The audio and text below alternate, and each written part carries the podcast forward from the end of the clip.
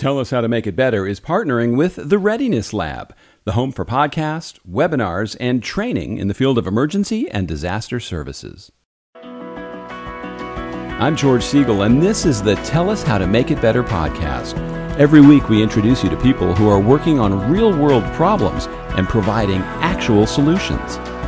Thank you for joining me on the Tell Us How to Make It Better podcast. The reason I started this podcast was to bring you interesting stories about people who have found a problem that exists in their town, in their city, somewhere in the world. And rather than just complain about it, they're trying to do something to make it better. All of the experts that I've interviewed for my podcast and in my documentary film, The Last House Standing, talk about the problems we face now and in the future from climate change. Well, my guest today is Alan J. Hesse, Alan believes that learning about any difficult or complex subject should be inspiring and fun, and he draws upon his belief to leverage his artistic talent and conservation background to spread awareness and inspire action to address global climate change. Alan, welcome. Thank you, George. It's a pleasure to be on the show. Yeah, I was looking at uh, at what you're doing, and I, and I, I think it's really impressive. What is the problem or issue that you've been working on that we can talk about today? Uh, well, as you mentioned, it's you know it's it's climate change right now. That's my main focus. I started off with a conservation, and I'm still a conservation biologist. Uh, but you during my work with conservation, I, I started realizing how the the impact of climate, uh, of global warming, um, increasingly increasingly is affecting people like you know farmers, uh, stakeholders whose very survival hinges on whether or not it's going to rain, where it's going to rain, how often it's going to rain, things like this. And so the, the weather in any given location is so, so linked to the way that land is managed. And uh, so that ties into conservation, you know, automatically.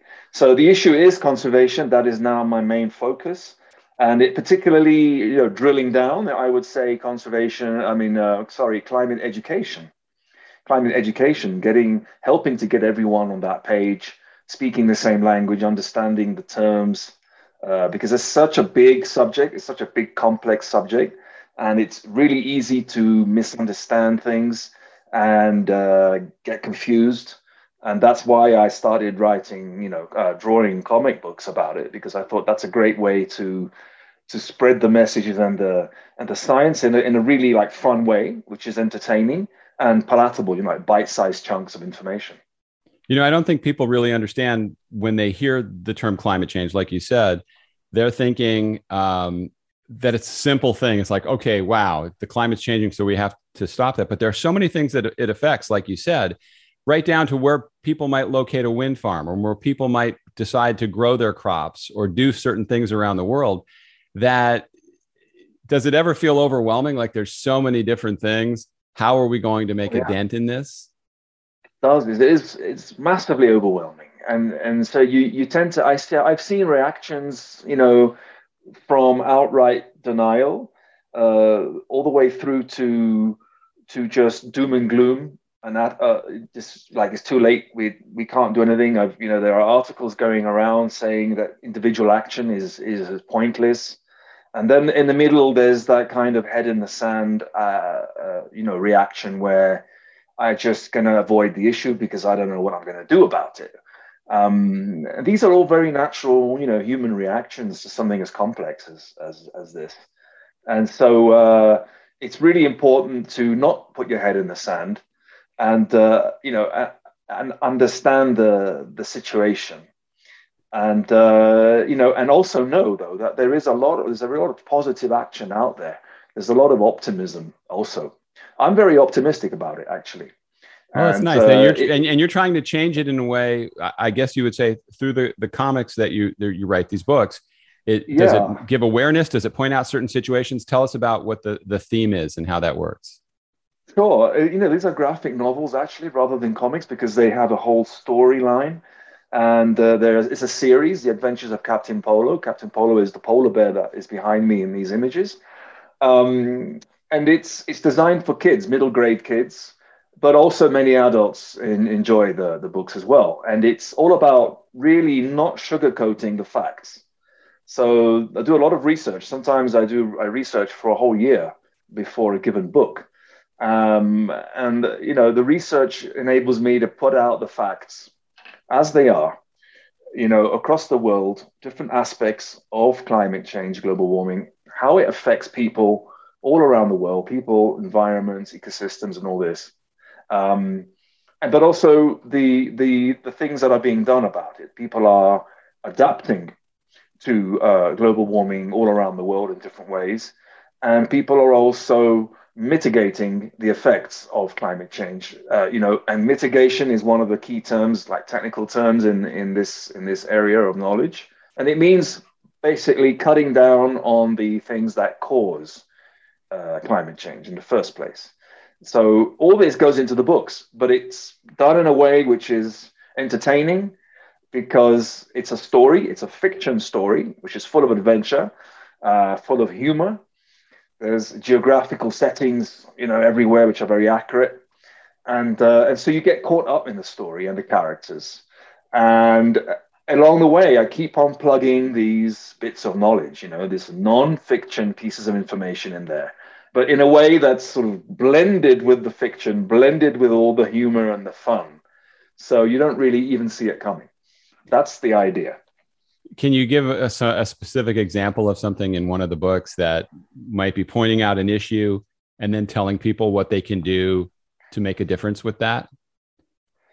Um, well, there, there, are many. There are many. Uh, there are many examples of that. Um, I think one of the scenes in the third book um, is where Captain Polo is in Europe. He is in London giving a talk to school kids uh, in a school. And the, the kids, uh, you know, can't believe that they're seeing a talking bear, right? So there's a lot of opportunity for fun there. There's uh, kids in the back sniggering and, and making fun and all this.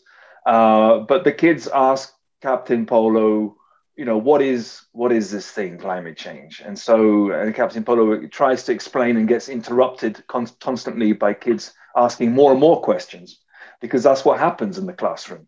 You start you start explaining stuff, and kids will interrupt and ask more questions. But you know, they they end up asking him, "Well, what can I do? What what can we do?" And uh, and so there's an opportunity there for for my character to lay out a couple of basic uh, actions that you can do in your house. You know, like watch your diet. You know, reduce the way you use, uh, reduce food waste. Um, you know, try and go for more plant-based diets. Uh, you know, in your in your household, uh, uh, meal times, and, and, and other things like use public transport more. You know, these are all basic, widely recognized, uh, practical solutions for sustainability that are widely accepted. And uh, and you know, it's it's just a way of bringing those messages across in a, in a fun way, which is visual. Yeah, I think people. Um, I interviewed a woman who has a, a book about 52 ways you can help combat climate change. And when I first saw that. I, I, have to, sometimes I can be a little cynical and I'm kind of rolling my eyes and go, that's not going to make a difference. But then I'm reading the book and I go, wait, I already do a lot of these things and now I'm going to be aware of them. I'm throwing out this old printer. Well, why don't I find a way to recycle it where somebody might be able to use the parts for it? Or, you know, yeah. throwing out leftovers. Yeah. Why are we buying so much food where we're having to throw out leftovers? But right. that's such an important thing. Yet, you really got to get a lot of people doing it to make a difference, don't you? Or is it really just going to start one person at a time? Well, that's the thing. It's it's this uh, continuum of behavior change, which is a whole other subject. Very, very fascinating and it does start with individual actions and you get to a point where you know because of peer pressure and because of people observing others um, you get to a point where which is kind of like a tipping point um, where it becomes a new social norm and I, I think the best example of that is the anti-smoking uh, you know the anti-smoking campaign that started in the 70s and at, at first it was it was considered you know only a few people are going to stop smoking, it's never going to achieve anything. But uh, we saw what happened, right? The, the confluence of policy making with public opinion, social marketing, all of this influencing behavior. And, uh, and it's been flipped completely in 30 years, it's been flipped upside down. Now, now, now smokers are, are kind of like isolated, um, you know, have to smoke in little glass bubbles uh, looking crazy. Whereas in the 60s, if you know it was cool to light up, and and it's just completely flipped. So it can happen through individual action, but it does take a lot of uh, things going around it, including policy, including uh, you know uh, campaigning, a lot of organization on a, on a massive scale. Yeah, I thought uh, years ago I could solve the smoking problem by I, I, thought all smokers should have to wear space helmets um, because that way the smoke is contained in their own spot. But but I think you know smoking to me is what like with a lot of things that people do that are bad for other people. The people that do it yeah. are so concerned about their rights they don't care if their smoke is blowing in your face. They're just worried about it where they are. I live in in uh, Tampa, and if you go over to St. Pete and walk along some of the restaurants along the coast, uh, the coast over there, or even down to Miami, there's a lot of people smoking cigars. And all of a sudden, the whole street smells like a cigar because one guy is sitting there smoking a cigar. Yeah. That that's probably one of the obstacles you face with this is people that just don't think beyond themselves. Uh, yeah, I well for sure because you know whenever you um, you see that a change needs to be made in your lifestyle, uh, the first reaction is pushback. And I include myself. Uh, you know, we, it's difficult to change. And uh, even more so when someone comes along telling you you have to change. That's, that usually doesn't work. It, it has to come from a state of knowledge, it has to come from a state of attitude change where you have realized the issue, you've realized your role in that issue, and you've you've you know you've looked at your peers you've seen other people doing stuff and you've made the the attitude change to to you know hey maybe i can uh, i can get on this bandwagon. But um it, it's very difficult to to make that change but but it can happen with with the right circumstances. Yeah i'm, I'm probably less optimistic than you although I, I think i'm probably rooting for the same outcome in that we can't even get people to agree whether you should wear a mask or not wear a mask we can't get people oh, to yeah. agree if something is good for everyone versus good for just a few people. Um, it seems like the world is so divided. Does that make your task harder, or does it give people a safer space where it goes, okay, we can, we're not going to fight about this, but I think people do fight about climate change. How do you how do you combat that? They do fight about about these things. These are emotional issues. Uh, like I say, when you see a threat to your lifestyle, you know the first reaction is to is to defend defend your, your your your ground. You know that that is a very difficult thing to get past, and it, I think the solution does come with education gradually, which is why I'm targeting kids right now um, because you know uh, a lot of mistakes that are being made right now and have been made by past generations. Maybe some of those mistakes can be avoided if the if the children if the children of today growing are growing up with a different mindset right from the outset and a lot of those kids also influence their parents. You know, it's it's a well-known phenomenon. Anyone who's a parent will know that their their kids coming home with with new ideas or you know actually quite powerful influence on on adults. Um, so uh, to get past these divides, uh, you need to get past the emotional the emotional involvement with it. And I think bringing information in in a way that is easy to assimilate and also fun um, is really key because you know when we learn something while having fun doing so, we will tend to remember that lesson. Um, and it kind of gets to us, you know, it, it kind of lands. And so it, it's a slow process and uh, it will never be complete. It will never be 100% but i think every little bit will help you know? A lot of times in this country uh, the united states it takes a major disaster to wake people up to how they may need to change for example my film the last house standing right. is about in mexico beach florida where that whole community was wiped out and then okay yeah. now we have to rebuild are we going to rebuild smarter and, and, you see that in different places that flood that burn down that have problems but a lot of times yeah. we don't learn from that and they end up building back maybe slightly better than before but they're not building to survive the disaster that hit them so when you try to educate people how do you get them beyond I mean, okay disaster wakes them up and then a few days later the sun is out and you know if they weren't badly damaged they forget about it how, how, how do you ingrain that in their minds that they really need to change their thinking Yeah, it's it's difficult. It's difficult. It's all about you know making that relation between uh, the here and now, which may be oh my god, the, the hurricane arrived and and destroyed my my house and my neighborhood. That's the here and now, uh, and you have to make that connection with the causes of these things, um, which is maybe not in the near in the here and now.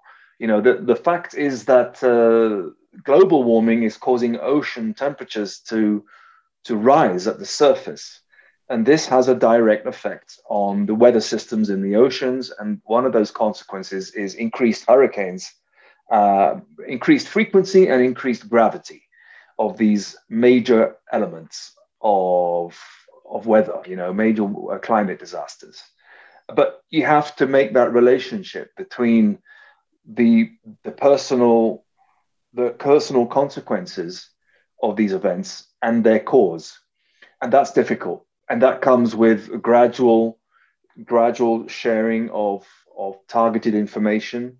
Uh, again, if the information is a long scientific report, no one's going to read it except the experts who know already. Yeah. So I'm all about pre- not preaching to the choir. I'm all about talking to those who are not already on board with all the science and uh, you know I, am all about talking to the bus drivers to the bank managers to people in different sectors of society um, who all suffer the same consequences but uh, who don't have a lifelong interest or investment in environmental issues necessarily you know those those are really the the targets uh, because i think everyone everyone needs to understand the basics of how our planet works you know after all, it is our home. Yeah, I think if you wake that group up, I mean, that's one of the other things we stressed or pointed out in our in our film is that if we're waiting for the people at the top to make decisions that will benefit all of us, we're going to be waiting forever. So, oh, what yeah. can we do now to put our fate and maybe a little more in our own hands? You know, having a safer right. home, choosing a better location to live, doing environmentally conscious things that might help with climate change there's really it's got i think it starts more at the bottom and i think that's what you're doing with your right. stuff you're right it does start at the bottom and also you know everybody's on board with this the their constituents after all they're constituents and the decision makers in power the politicians want votes if they're smart they're going to do what their constituents want them to do and so a, a very powerful action for all of this is to vote intelligently. You know, uh, do your homework, understand who the who the candidates, what do they stand for, and uh, and pressure them. You know, put pressure on your on your local. Uh, in Britain, they have uh, you know MPs spread around the land, and you can put pressure. You have access. People have access to their MPs, uh, members of parliament um, and in the States, you have similar uh, arrangements at, at state level. And uh, so you're getting it bottom up. I completely agree with you, George, because, you know, it's, uh, I think, yeah, de- decentralized governments like you guys have are really good for that. Because I know that many, many states, uh, governors uh, are really pushing for really, really cool climate action and very, very, very intelligent steps. Yeah, sometimes sometimes yeah. it seems completely yeah. misguided and driven by uh, financial interests. You know, well, yeah. it's not it's not always so clear cut. Um, but I read an article recently about just how places like New York City are going to have to start learning to deal with hurricanes more. And there's a lot of areas up there that are building to codes that are not even close to being able to handle major disasters. Yeah. So True. I think it's potentially very scary. So, what advice do you have for people who have an idea like you and they want to do something, but for whatever reason, they're just not getting in there and trying it because you're actually doing something. What would you tell people that are thinking about doing something but aren't quite aren't quite doing it? Well, you know, I would say uh, a, a, lot, a, lot of a lot of importance, too much importance, is given to academic uh, qualifications and things like this. Um, it's uh, you. There are so many resources out there for anyone for free on the internet to get some basic knowledge about the subject. Um, it's very easy to do that now, and it's free. Um, you don't have to be a qualified scientist to start making in you know impactful actions uh, for sustainability and for and for and to you know reduce climate change. We can all do something. And i think what the message i always give is if you're good you know find out what you're good at. Discover you know identify what it is you're good at uh, or passionate about and see how you can make that count for the higher purpose you know. So it, you might be an artist or a singer a performer um, you know uh, you might be an author uh, and you know how can you use those skills and those interests in your life to channel that towards making a difference in some way? And i think a lot of a lot of value is in actually talking about these about these subjects uh, amongst your friends amongst your neighbor with your family you know things start by conversations and uh, and humans are social creatures we all take decisions based on emotions and when we hear each other talk about things uh, it kind of sparks ideas, creativity. So I think it's um, don't uh, the, basically the, the nutshell is don't uh, wait to become an expert in the, a subject like climate change. Um, find out what you can online. There are so many free resources, and then uh, spark conversations. Start conversations. Do what you do. Try and make it count for that message, for that purpose. You know. Now, that just uh, now that's great advice. Now, get, getting back to your book for just a second, your series, does it deal with the doom and gloom aspect of it at all, or does it talk about it from a positivity standpoint how we can be better? Does does it show you what happens if we aren't better? Uh, it, it well, it makes fun of the it makes fun of the doom and gloom aspect. It it kind of pours ridicule on the doom and gloom, and I can get away with that because my character is a non-human. He is a bear, so he can make fun of humans who are doom and gloom humans, if you see what I mean. Sure. Uh, and I have a scene in the third book where where Captain Polo is in Cairo, Egypt, and um, nothing to do with the fact that it's Cairo or Egypt, but he meets a guy who is a doom and gloom caricature, and uh, I just had a lot of fun with that. It's just one page. I had a lot of fun with that scene because the doom and gloom character you know, wails and laments about the rising sea levels and how those are going to invade Cairo within a couple of years, and that all the all the seawater is going to flood into the freshwater, which are real threats. Which are real threats. Um, but um, he his attitude is one of there's nothing we can do. You know, it's too late. And uh, and Captain Polo tells him that's that's not true. That there's plenty of people already working on those problems around the world and that instead of wailing about it, why don't you do something about it? And the guy doesn't doesn't understand and continues to wail, and Captain Polo just whacks him into the air, and the guy flies over the roofs because you know as a bear is very strong. So so that's that kind of the ridicule poured on the on the doom and gloom, as in we don't have time for doom and gloom. We don't we can't afford to go down that road. Um, it's that's not the way to go so yeah, I do bring it in uh, in a fun way. Again, the the format, the fact that it's comics, and cartoons, enables me to put humor in there and make it all and make it all a bit fun. You know. What do you think of movies that um, that that are doom and gloom scare movies like Twister, San Andreas, uh, The Day After Tomorrow? Ah, uh, I think they, I think they had their time. I mean, they're purely entertainment. It's entertaining. Uh, but then you have movies like Don't Look Up, which just came out recently, uh, which show a much more a much more intelligent kind of uh, argument. You know. Did you like that movie? Uh, I did. I did. I did like the movie. Um, although it is, it had it had a lot of doom and gloom in it, because at the end everyone dies. Um, but it, I think the perspective was one of uh, this is what happens if uh, if people don't listen to the science. Uh, this is what happens when people don't listen to, to the common sense. Um, for that reason, I thought it was powerful. It, I don't think actually, I don't think actually the word "like" is the right word. It, it, it was a powerful movie in that sense, but it was also depressing. well, that movie to me was filled with actors that I love, that are, that I think yeah, are some of the most too, talented yeah. people in the profession. I just didn't feel it showcased their talents in a way that was good. It's like to, for me to find any enjoyment in it, I had to look at the underlying message, which is greed and stupidity over safety, which was what I yeah. took as the ultimate message. Um, right. But I just, I don't know. I, I, th- I thought it missed the mark, but I, I posted that on social media and, and some of my friends completely disagreed with me. Um, and that's the beauty of debate. It's like, yes. I, I, I, don't get mad if you disagree with me. That's my opinion. Yeah. You have your opinion. I think that should be fine. Yeah. yeah. I, I, thought Leonardo DiCaprio did a. I, I actually personally thought he did a great job with his character.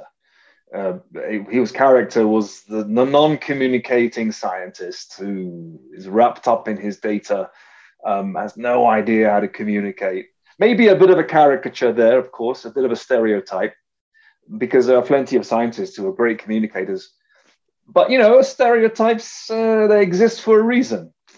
Yeah, um, I thought they wasted actually, Meryl Streep in that. I don't know. They, I mean, we can we can pick at the film, but you're right. The underlying message rung very true. Yes. Uh, yeah uh, it, it's it's uh, it's a message which is which is not palatable, um, but important. You know, uh, I wonder how many people get the message though. That's the other thing, right? It could be wrapped up in in a way that that not everyone immediately identifies with or gets, and that's true. You might walk away saying, "Well, what was all that about?"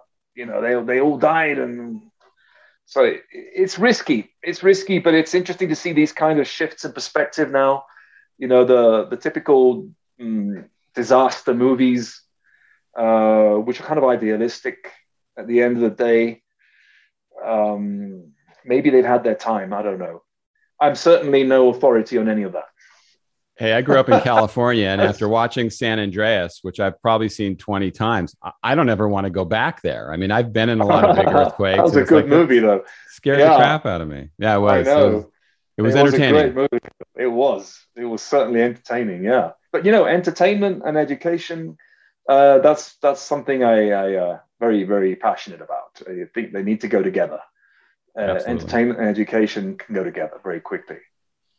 So, what's the best way for people to get your series? How can they uh, become a follower and, and get your get your books?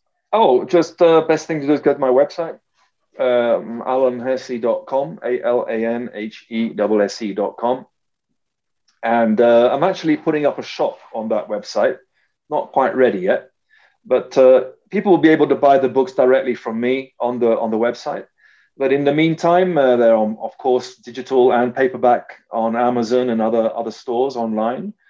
Uh, but you know, all the links are right now on my website, so that's probably a good place to go people can sign up to the newsletters. They can join the Captain Polo's own fan club.